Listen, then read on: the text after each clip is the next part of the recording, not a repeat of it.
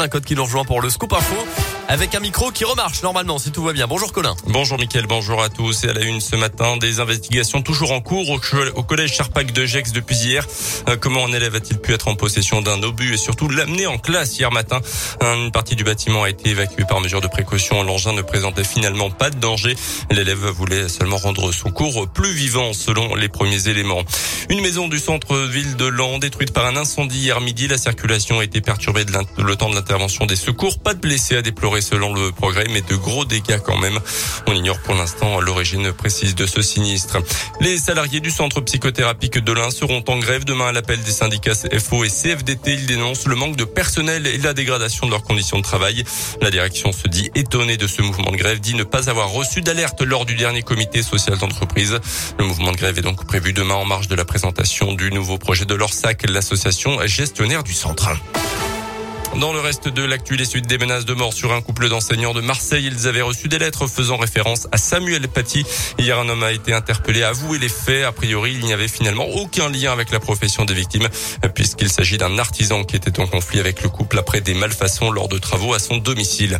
À retenir également ce nouveau conseil de défense sanitaire aujourd'hui à l'Elysée. La question de la suppression du fameux pass sanitaire en cas de refus de la troisième dose de vaccin doit être posée notamment.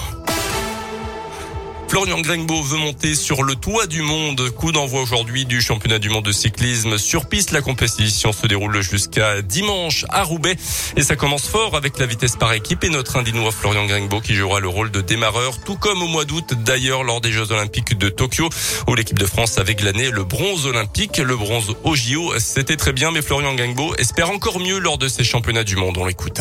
L'objectif c'est de faire une plus belle perf de ce qu'on a fait au jeu. Je pense qu'on est sur une bonne pente ascendante donc euh, Maintenant, il va falloir chercher le Mario arc-en-ciel, comme on dit dans le jargon, et chercher la plus belle des médailles. J'y crois, et je pense que c'est possible. Maintenant, euh, au vu de ce qu'on a prouvé cet été, euh, il n'y a plus qu'à. Ah, l'objectif, c'est ça, c'est emmagasiner beaucoup d'expérience euh, et surtout avoir la culture de la gagne pour aller justement sur ces Jeux de Paris entre guillemets plus serein et avoir la bonne pression et savoir pas ce qu'on fait là et tout simplement euh, changer de métal et au-delà de changer de métal, euh, ramener l'or.